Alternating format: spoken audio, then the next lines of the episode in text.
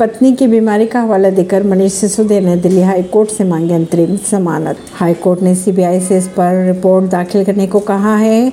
कहा यह जा रहा है कि मल्टीपल स्कॉलेरोसिस नामक गंभीर बीमारी से पीड़ित है मनीष सिसोदिया की पत्नी। कई दिनों से है अस्पताल में भर्ती। झारखंड में शादी में जा रहे वाहन के अनियंत्रित होकर पलटने से चार लोगों की हुई मौत। तीस लोग बताए जा रहे हैं घायल। पीएम मोदी ने कहा, दिल्ली के शाही परिवार के लिए कर्नाटक को एटीएम नंबर वन बनाना चाहती है कांग्रेस पार्टी। पीएम ने कहा, कांग्रेस दिल्ली के शाही परिवार के लिए कर्नाटक को नंबर वन एटीएम बनाना चाह रही है। उन्होंने ये भी कहा, सभी योजनाओं में पिचासी प्रतिशत कमीशन खाने वाली है कांग्रेस। राज्य को दशकों पीछे ले जाकर गड्ढे में फेंक देगी। उन्होंने लोगों को हिदायत देते हुए ये भी कहा, अपने संबोधन में कि कांग्रेस से सावधान रहने की ज़रूरत है। ऐसी ही खबरों को जानने के लिए जुड़े रहिए जनता श्रेष्ठता पॉडकास्ट से। परवीन नई दिल्ली से।